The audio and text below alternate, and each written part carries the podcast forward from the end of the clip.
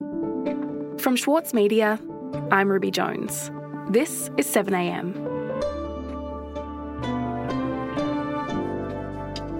In 2016, the federal government established a fully automated system to claw back what it said were unpaid welfare debts. That system became known as robo-debt. Last year, the federal court found that robo-debt was unlawful, but that was after 470,000 people had already been forced to pay the money back. Now, the government has settled a huge class action lawsuit over the issue. Today, columnist for the Saturday paper, Paul Bongiorno, on whether anyone within the government will be held accountable for robo-debt.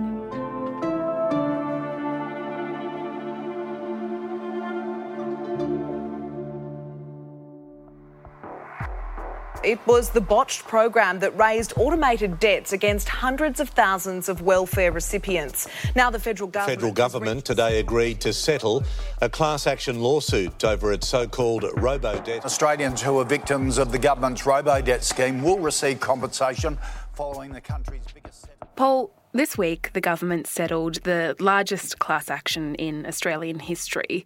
It was a big moment. Can you tell me about it? It was, Ruby. In fact, that's an understatement. It was a huge moment. The settlement required the Commonwealth to restore over $1.2 billion to 400,000 citizens it had illegally pursued for alleged social security overpayments. And there's no doubt that this is a big win for the claimants uh, and the firm representing them, Gordon Legal. The massive and historical settlement really does reveal what a debacle this scheme was from start to finish. And don't imagine that the architect of the scheme, the Prime Minister himself, doesn't realise how big a disaster it is. Scott Morrison went to great lengths to create a huge diversion in the full knowledge that the Robodebt story would break this week. What was that diversion, Paul? A well placed source says Morrison took the Japanese government by surprise when he informed them a couple of weeks ago he'd fly to Tokyo to sign an in principle agreement on a long negotiated defence cooperation arrangement. Mr. Morrison is the first leader Japan's new Prime Minister Yoshihide Suga has welcomed to Japan. Both nations have a watchful eye on China and the fact that this trip was organised in the middle of an international pandemic, well, it raised eyebrows. All official prime ministerial trips overseas, you know, Ruby, create their own news. So, what better way to counterbalance coverage of massive and willful government incompetence than to pull on an overseas trip? Right. So, did Scott Morrison really organise this trip to Japan to avoid having to deal with the consequences of the robo-debt settlement? Well, what you have to realise is that the government has known for months that its day of reckoning on robo-debt would be this week. Cabinets met to discover the tactics. Uh, what would they do? Would they settle? Would they fight it? And they knew that uh, once they agreed to settle, that it would be huge news. Uh, now, the tactic, the crisis management for governments, uh, is to create other big stories. So, at the very least, if it's not a complete distraction, it, it helps to move the story on. And we do know that uh, Scott Morrison, when it comes to marketing, hmm, he's a pretty dab hand. Paul, you've said that Scott Morrison was the architect of the proposed scheme. Can you tell me about how it started and where the responsibility now lies? Well, Scott Morrison was Treasurer in 2016 when the program was created as a major revenue measure. In fact, as Treasurer, Morrison forecast $2.1 billion would be recovered in the welfare crackdown. The system has to have integrity. Eight out of 10 taxpayers have to know that if their tax dollars are being spent, then I, as a minister, are ensuring that people aren't rorting it. And he said that would help him on the way to restoring the budget surplus which, as you remember, three or four years ago, that budget surplus was the holy grail the Liberals were promising to achieve. Most people, if they find themselves in debt or overpayment, it's often just a mistake, it's an error. And so we've worked out ways to proactively help people or target people who may be at risk of doing that, particularly people who have irregular incomes. But as the letters went out in their thousands demanding payment from current and former Centrelink recipients,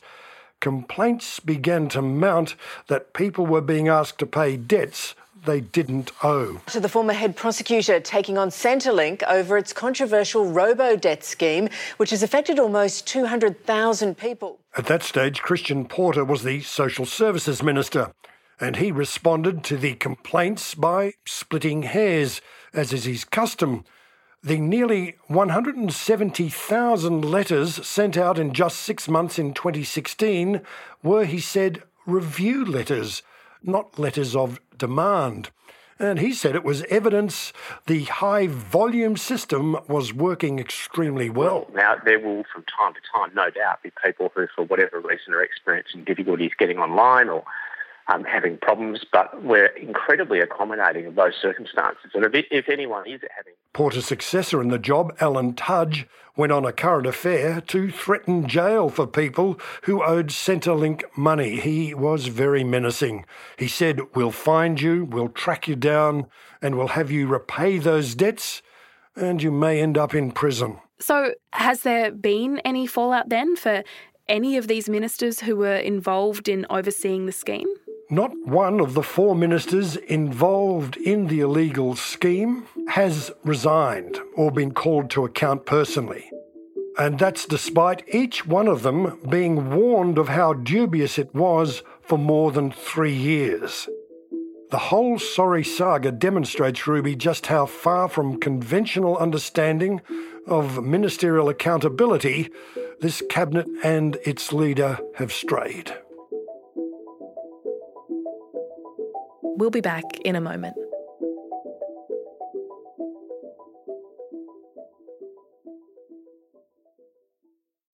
As a 7am listener, you're already familiar with many of the journalists who work for the Saturday paper. For a limited time, subscribe to Australia's leading independent news source, the Saturday paper, and you'll receive the Saturday paper's stainless steel coffee cup, made in collaboration with Fressko, for free. Subscribe from just $2.10 a week. Simply visit thesaturdaypaper.com.au forward slash offer. For Sloane Crosley, writing about the loss of a friend may not have provided catharsis, but it did allow for the possibility of a better ending. Like you have this amazing meal that's this friendship, and then you have a really, really, really, really bad dessert with shards of glass in it. And then, like, the book is like, you know, those little chunks of chocolate that come with the bill. I'm Michael Williams. Join me for this week's episode of Read This as I talk to Sloane Crosley about her latest, Grief is for People. Listen wherever you get your podcasts. Paul, the Robodebt program was overseen by quite a few senior government figures. Stuart Robert, however, is the minister who is responsible for it now. So, what is he saying? Ruby Stuart Robert, could you believe it, is claiming credit for stopping the scheme last year. He told Sky News that he had concerns about the sufficiency of using this long standing practice. You know, it's like the arsonist wanting credit for calling the fire brigade. So this has been a part of the social welfare or social services platform for decades and decades and decades. It's simply this government uh, that has finally turned that, that off and decided that further proof points will be sufficient to raise debt. So unfortunately, it's been a long-standing practice. It hasn't been a long-standing practice, though. it was too much for Sky interviewer Laura Jayes. She accused Robert of post-truth politics. But you're only talking about data matching. You're not addressing the other parts of the question. The Ombudsman report from 2017 clearly confirms that the start of this flawed scheme was under the coalition government. Do you dispute that? Uh, the scheme at scale began in 2015, but the basis upon which it was run, which is the use of ATO average income data, goes back to the Hawke and Keating days. The Ombudsman also makes that quite clear. But the, the income averaging is not the biggest. But the reality is the government created this problem. It spent millions of dollars in legal battles trying to keep it out of the public domain. And even as it surrendered on Monday, settling out of court to again protect its ministers from scrutiny, it also insisted that it accepted no legal liability for the pain and hurt to thousands. Mm, so it looks like Stuart Robert will survive then.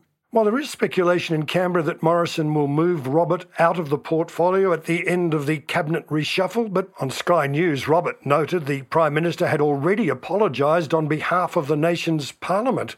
And I've got to say, that was a curious way of putting it, as if everyone in Parliament was responsible. We know half the Parliament has been attacking the scheme for the last four years. Robert went on to say, and I certainly join him, that is the Prime Minister, in the apology. Well, no one has any doubt that both of them have something to apologise for. Right, so a couple of apologies then, but even though the government has been forced to pay out over $1 billion because of its handling of robo debt, no minister has taken responsibility. So is this the end of it? Well, after last year's election, Labor's Bill Shorten was handed the government services portfolio to Shadow. And he and the chair of the Senate inquiry into the fiasco, the Greens' Rachel Siewert, are now calling for a royal commission. Shorten's after who knew what and when. He says he doesn't ever want to see it again, where computers take over the people. He disdainfully refers to the government as the mob who just want to blame the poor for all the problems and imply that somehow, if you're on Centrelink, you're second class and you're ripping the system off.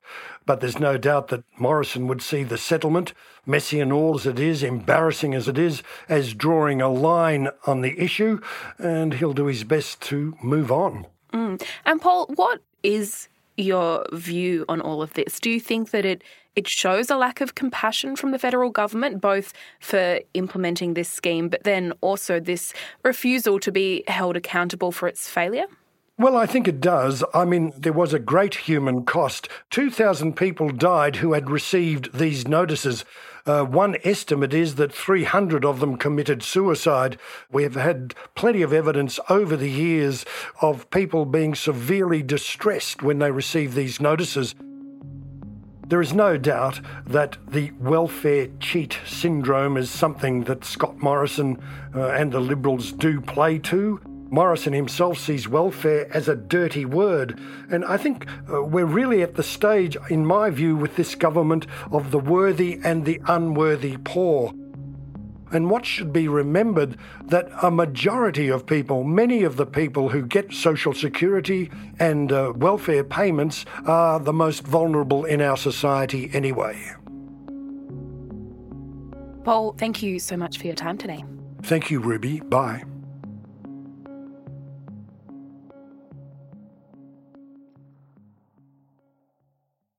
With award winning news coverage and reviews, the Saturday paper is essential reading for everybody. For a limited time, subscribe to a year of our quality, independent journalism, and you'll receive the Saturday paper's stainless steel coffee cup, made in collaboration with Fressko, for free. Subscribe from just $2.10 a week. Simply visit thesaturdaypaper.com.au forward slash offer. The Saturday Paper. No hot takes.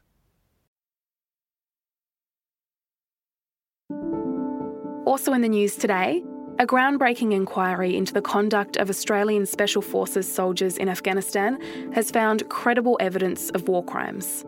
The inquiry recommended that 19 soldiers be investigated by police for the killing of 39 prisoners and civilians.